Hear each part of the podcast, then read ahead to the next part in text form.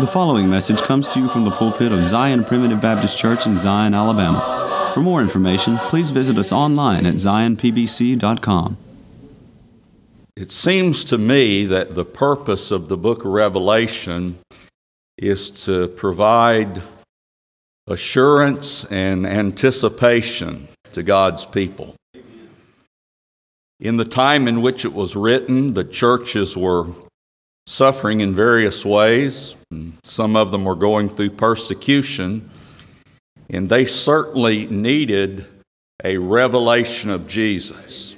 And John was able to have heaven opened up to his view.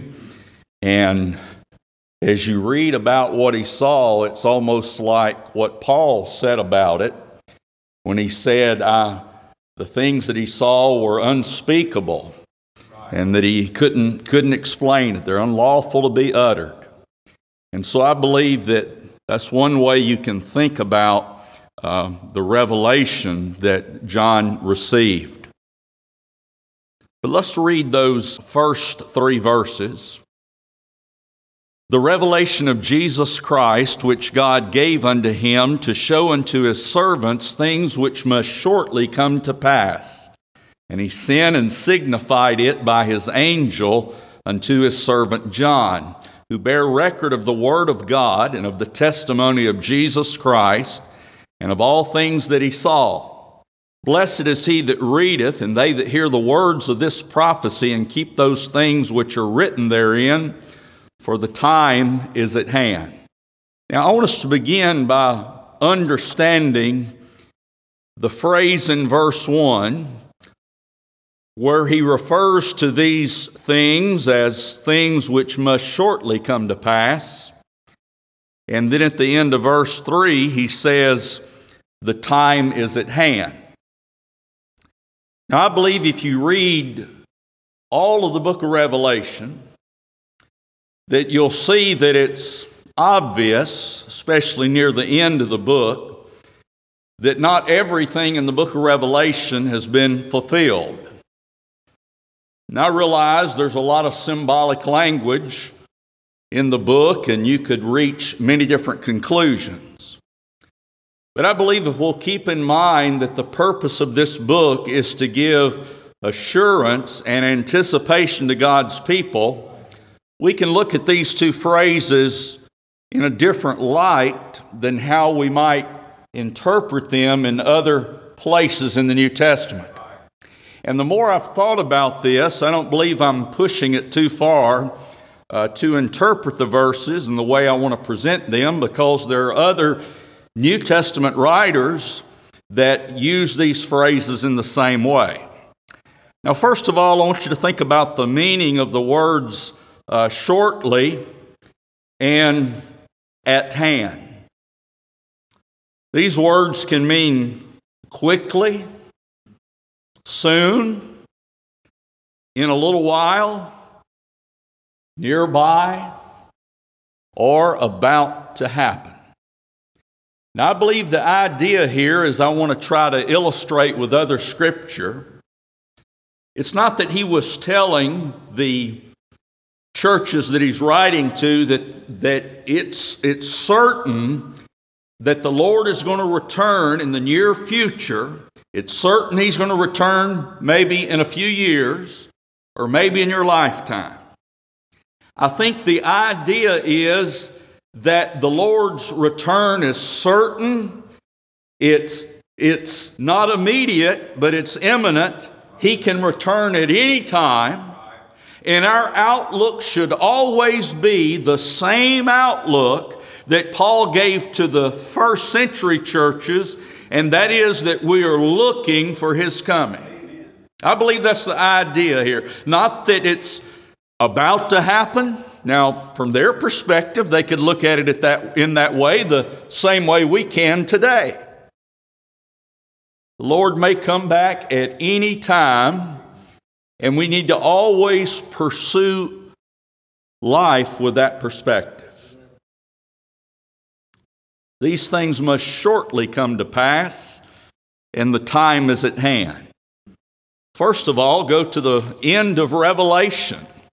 That was certainly the attitude that John had in Revelation chapter 22, verse 20. He which testifieth these things saith, Surely I come quickly. Now there's another word. He used shortly come to pass, he used at hand, and now he uses the word quickly. He says, Surely I come quickly. Amen. And John says, Even so come, Lord Jesus. See, we ought to have the exact same perspective today. Jesus is coming quickly. He may come before I finish preaching. It will be uh, unexpected, but expected by God's people at the same time. You know, we're not going to be probably uh, sitting down, meditating, and looking up at the sky when the Lord returns. We're expecting His return, but it will be unexpected at the same time, won't it? He's coming quickly, it's at hand. And He says here, even so, come, Lord Jesus. That's the same way we should think today. Usually on Sunday mornings, I'll walk around out in the yard and pray for the meeting. And I noticed this morning uh, there were some clouds that looked like thick clouds. You know, you could see them rolling. And I just thought, I normally don't think this deeply about things, but I was just thinking the Lord could rend the skies at this very moment. And that's how we're to look. God is going to rend the skies. He's going to pull those curtains back, and everyone in the world will see it. He's not coming back in a corner somewhere. The Lord will return, and every eye shall see him, every knee shall bow, every tongue shall confess. He's coming quickly. Even so, come, Lord Jesus. I believe that's the idea. Now let's notice there are scriptures, other places in the New Testament which illustrate this mindset of anticipation. 2 Peter chapter 3, beginning with verse 11.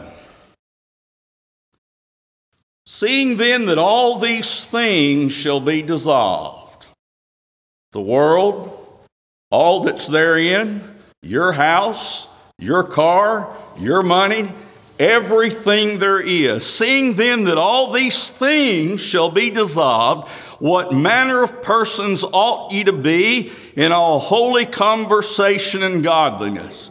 Everything around you is temporal, it will be dissolved. So, how you ought to focus on living a holy conversation. That is, your manner of life should be the pursuit of godliness, not worldliness. Looking for, notice this, looking for and hasting unto the coming of the day of God. Now, in the center column reference of my Bible, it says that could have also been translated hasting the coming. See, it's, that's an attitude like, Lord, I'm ready for you to come. I want you to come. I can't wait for you to come. Even so, come, Lord Jesus. He says, looking for and hasting unto the coming of the day of God, wherein the heavens being on fire shall be dissolved, and the elements shall melt with fervent heat. Nevertheless, we, according to his promise, look for new heavens and a new earth wherein dwelleth righteousness. Somebody says, Well, Brother Buddy, is that the thousand year reign? No, that's, that says heaven is a real place. And it's not a renovation of this world. This place is going to be burned up, but we're not worried about that. That doesn't discourage us. We're looking for new heavens and a new earth, and it's going to be a different place because what dwells there is righteousness. What dwells here? It seems like we see that sin dwells here more than righteousness. So Peter says, we need to be hasting unto the coming of the day of God. James chapter 5. Now, to me, this is one of the plainest examples of the, of the writer referring to the second coming. There's no question about what he's referring to. And yet he uses that terminology that was used there in Revelation chapter 1. Notice this James 5, verse 7 Be patient, therefore, brethren, unto the coming of the Lord. You know, I had someone approach me a few weeks ago, and they were asking me questions about end times. And this person had already been taught all of these ideas that are so prevalent today. And he was asking me about, you know, are we in the, when is the tribulation coming? When will we have the thousand year reign? Uh, when's the rapture? And I just had to go back and say, I don't believe in any of that. And I had to turn to just basic scriptures like this, where he's writing to the first century church, and he said, Be patient, therefore, brethren, unto the coming of the Lord. What did he tell those men that were standing gazing up into heaven? He says, Why are you gazing up into heaven? This same Jesus shall come in like manner as you've seen him go up. He went up, he's coming back to get what he bought, and we go home. Wow, that's complicated theology, isn't it? But that's the truth. He bought us. He doesn't need to do anything else for us. He said, You worship me in spirit and in truth in the church and the kingdom I gave you, and one day I'm going to come back. But here's what I've given you until that day comes. Be patient, therefore, brethren, unto the coming of the Lord. Behold, the husbandman, that is the farmer or the gardener waiteth for the precious fruit of the earth and hath long patience for it until he receive the early and latter rain. Be ye also patient, establish your hearts, for the coming of the Lord draweth nigh. You see, it's the same tone, isn't it? He says in verse 7, Brethren, uh, be patient until the coming of the Lord. And then he says again in verse 8, Be patient for the coming of the Lord draweth nigh. It's on the way. It's arriving. It's almost here. It's drawing nigh. It's close. It's at hand. It will come quickly. And that's what he's saying here, brethren, be patient. Now, he, he it, the only reason you need to tell people to be patient is because they're not patient, right? It, it's, it's okay to be impatient over the Lord coming back. It's okay to say, man, I just wish the Lord would hurry up. I don't think God's displeased with that kind of impatience. The coming of the Lord draweth nigh. Then look at Revelation chapter 1, verse 7. We're going ahead, but this is so uh, much connected. Revelation 1 7 Behold, he cometh with clouds, and every eye shall see him Notice that first word Behold, he cometh with clouds, and every eye shall see him. So, this is the revelation of Jesus Christ, the drawing the curtains back. You know, maybe you, you remember, uh, I remember at the old Bama Theater when it was a movie theater. You remember the curtains would be pulled back. That's old fashioned and outdated, isn't it? But that's, they'd pull the curtains back. And then the, the, the movie would come on, and, and the, you could see the projector, you know, uh, uh, putting the movie on the screen, and now you can, you can see all about it. That's what Revelation is it's an, uh, an unveiling, it's an opening, it's drawing the curtains back. This is a revelation of Jesus Christ, which God gave unto him to show unto his servants things which must shortly come to pass. And he sent and signified it by his angel unto his servant John, who bear record of the Word of God and of the testimony of Jesus Christ and of all things that he saw. Now, there's a lot in that. We're not going to cover all of that. We covered verse 1. in detail already, but I want to just from verse 2 tonight emphasize that last part. He bare record of the Word of God and the testimony of Jesus Christ, speaking of John, and of all things that he saw.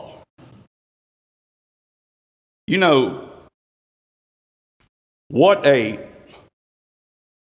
prosecutor wants in the courtroom is a witness that saw what happened.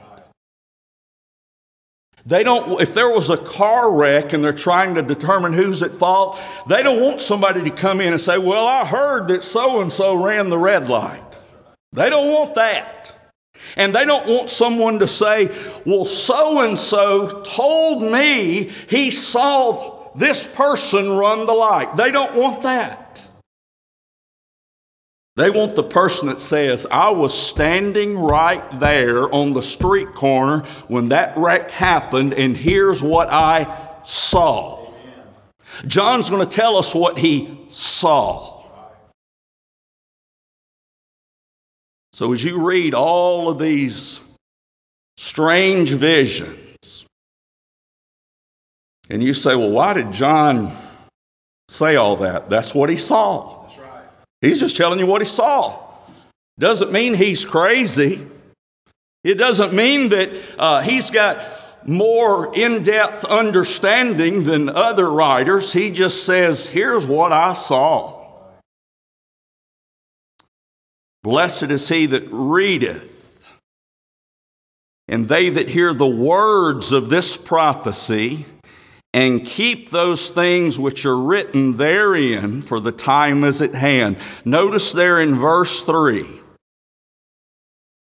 Blessed is he that readeth, and they that hear the words, and he that keeps those things written therein.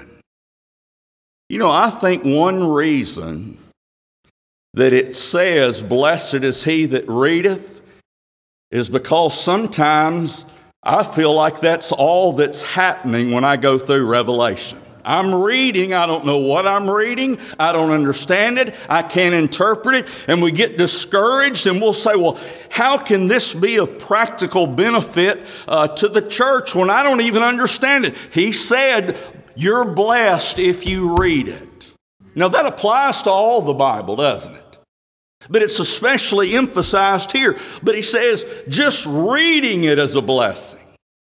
But he doesn't stop there. He said, He that readeth and they that hear the words of this prophecy. But then notice this and keep those things which are written therein. Blessed are those that keep, they hold on to, they guard, they don't turn loose the things that are written therein. And it's important to keep that thought in mind when you're reading what is written to each of those seven churches. Blessed are they that keepeth the things written therein. But that's an important principle in general, isn't it? For example, look at Luke chapter 11. Luke chapter 11 and verse 28.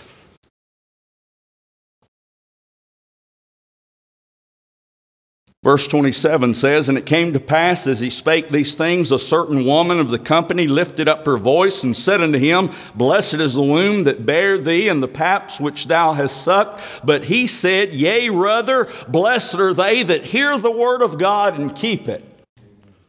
That word keep, that's the same idea. Those that keep, those that guard it, those that hold on to it. Jesus said, Blessed are they that hear the word of God and keep it. Now, we all know uh, what James said about it in James chapter 1. If you don't know it, you need to know it now in James chapter 1 and verse 22.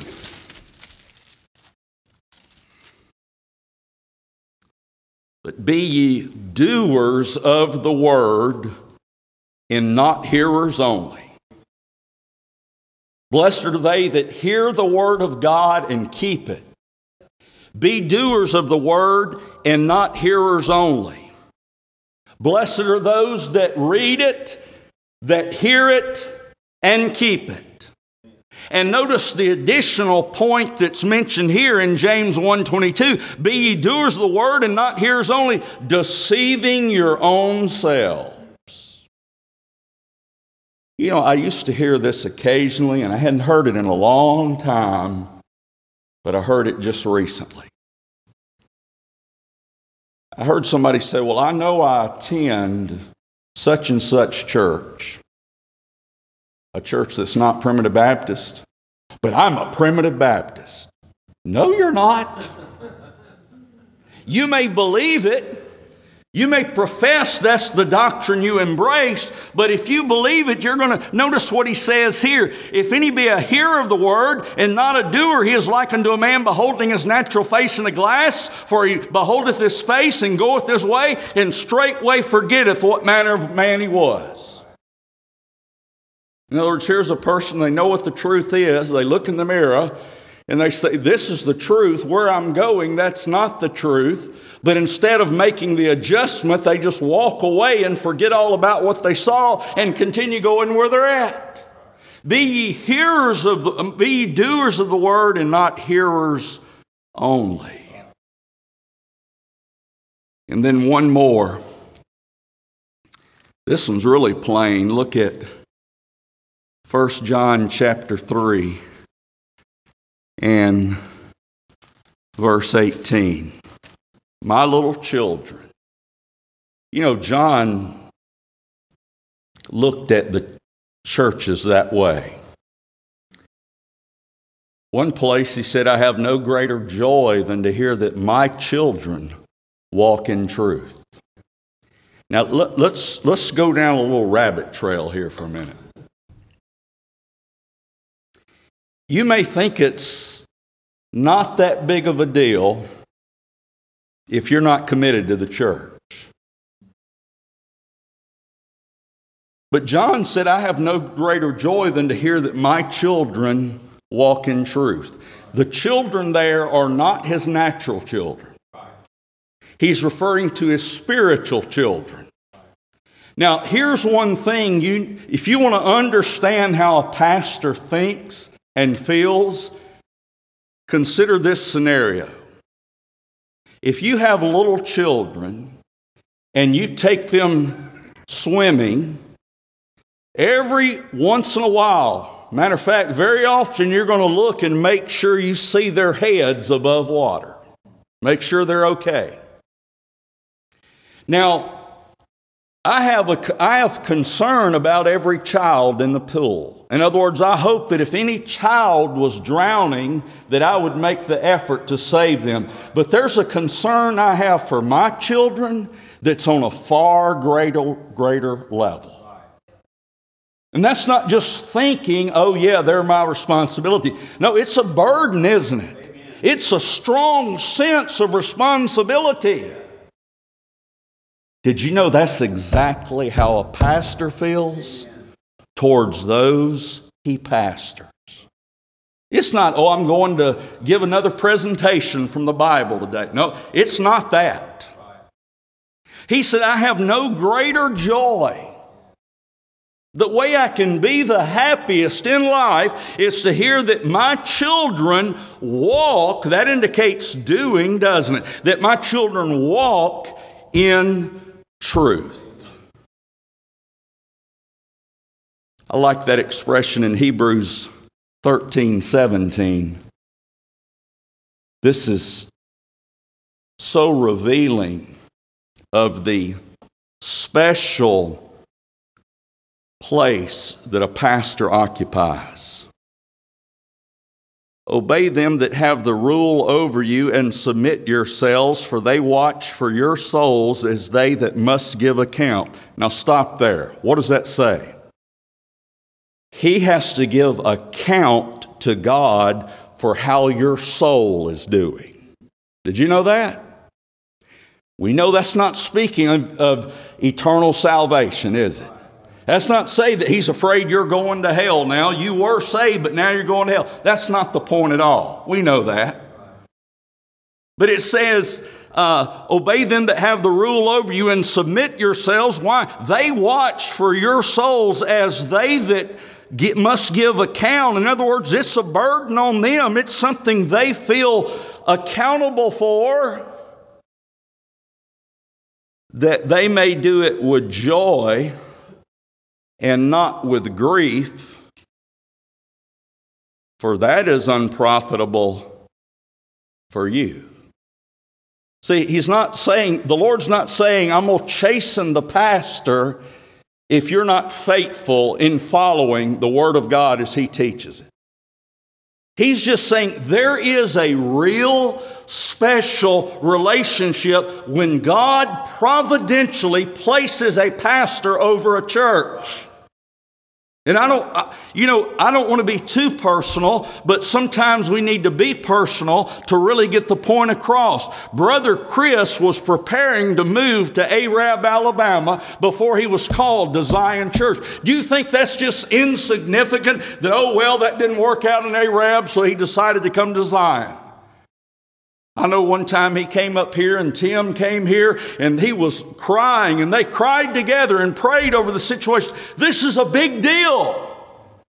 It involves God's providence and God burdening men and God sending men and God giving them what to preach. The way I try to pray before I preach is, Lord, I just want to be an, an old rusted hammer or tool that nobody notices, but the master carpenter uses it to build something impressive. That's what he's saying here. They must give account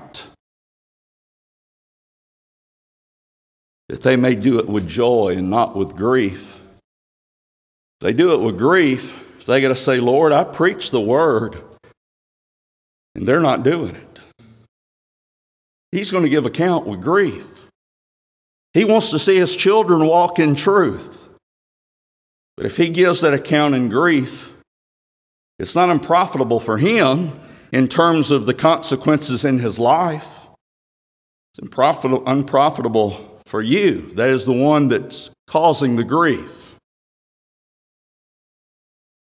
have no greater joy than to hear that my children walk in truth. Now, we want to bring this to a conclusion, so let's back up off the rabbit trail and go back to Revelation. That was a pretty long trail, wasn't it? Go back to Revelation chapter 1. Let's just conclude it by reading those first three verses again. The revelation of Jesus Christ, which God gave unto him to show unto his servants things which must shortly come to pass. Notice this is given not to theologians, but to servants. This is not given to be discussed by those that have PhDs. No, this is given to his servants to show them things which must shortly come to pass. And he sent and signified it by his angel unto his servant John. This was given to just a servant of God to give to other servants.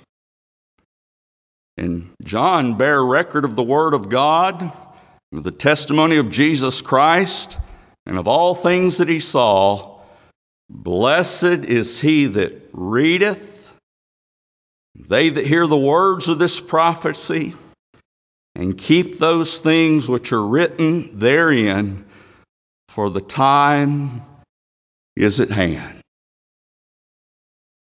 So, if the Lord does lead us to continue in this, or if you read this on your own and get to some of those strange visions. One of, the, one of the things to keep in mind is that, yes, there's a lot going on, but there's an invisible, real world that the Bible calls new heavens and new earth. And there's worship going on there now. And it's going to continue going on there until the Lord brings time to an end, and then we'll be all there with them who are already singing, Worthy is the Lamb that was slain and has redeemed us by his blood out of every nation, kindred, tongue, and tribe under heaven. The time is at hand. Might come in a few minutes, might come many years from now. But it's going to shortly, quickly come to pass. We thank you for listening to today's message. For more information, please visit us online at zionpbc.com.